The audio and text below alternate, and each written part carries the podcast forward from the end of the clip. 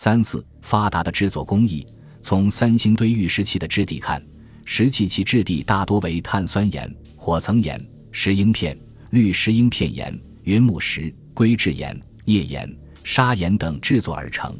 这些石器和玉器材料主要产于川西平原的龙门山等地。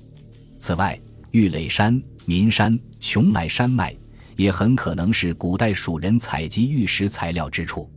《山海经·中山经》中有“岷山江水出焉，其上多金玉，其下多白民”之说。《华阳国志·蜀志》中也有“奇宝则有碧玉”的技术。一文则有“玉垒山出碧玉，兼水所出”。刘林先生说：“至今冠县仍产玉石，可知古蜀国境内有不少产玉的山川，为当时采集玉料与石料提供了丰富的资源。”我们知道，玉的种类主要分为软玉与硬玉两大类。软玉自古以来就产于我国西部地区，如昆仑山脉、新疆和田、陕西蓝田等，都是古代著名的软玉产地。安阳殷墟妇好墓出土的七百五十五件玉器，便是软玉制成的。商都与当时玉的产地路程比较遥远，很可能是通过贸易交换获得的。相比较而言，古蜀国采玉于自己境内，就要相对便利得多。三星堆出土了大量玉石器，后来金沙遗址也出土了数量众多的玉石器。加工制作玉石器的过程中，不仅需要大量分工合作的工匠，从事玉石器的切割下料、琢制研磨、雕刻加工、钻孔抛光等工序，还需要大量的开采人员和运输人员。此外，还需要一定数量的后勤人员和管理人员，可知这是一支相当庞大的行业队伍。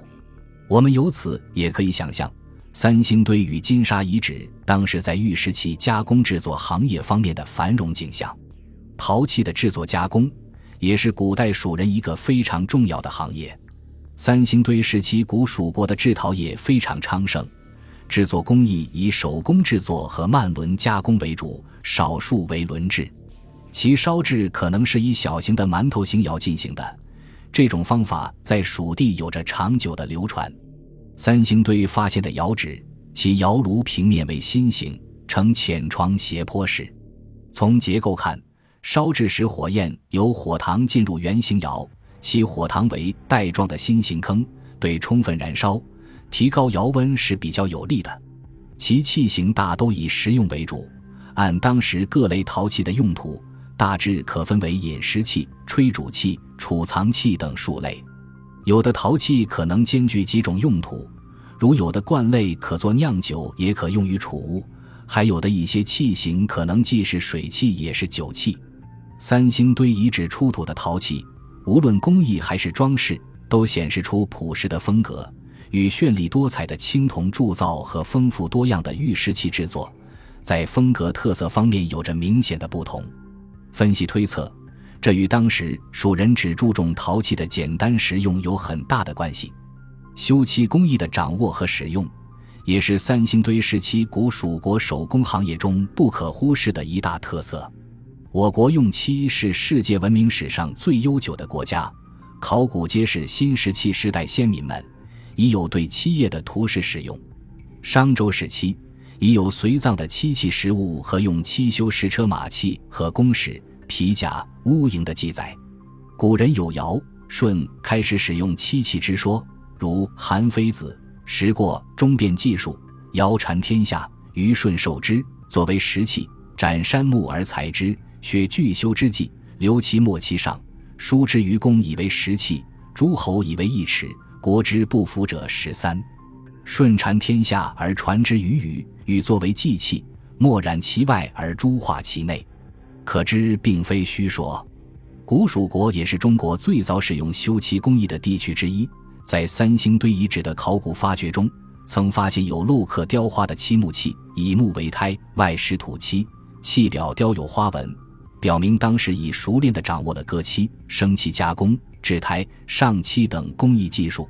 三星堆考古发现揭示，古代蜀人还使用漆液将金面罩粘贴于青铜人头像上，这是古代蜀人在漆艺方面很有创意的一种使用方法。《华阳国志·蜀志》提到蜀地有桑、漆、麻、祝之饶，无疑为古代蜀人对漆的使用提供了丰富的资源。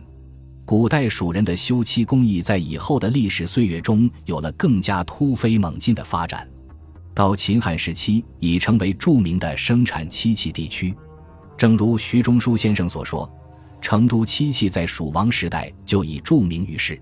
西汉时代，成都与蜀郡王官、广汉公关所产漆器，远销我国长沙、江陵及朝鲜、外蒙诸地，也是在这个基础上成长起来的。童恩正先生也说。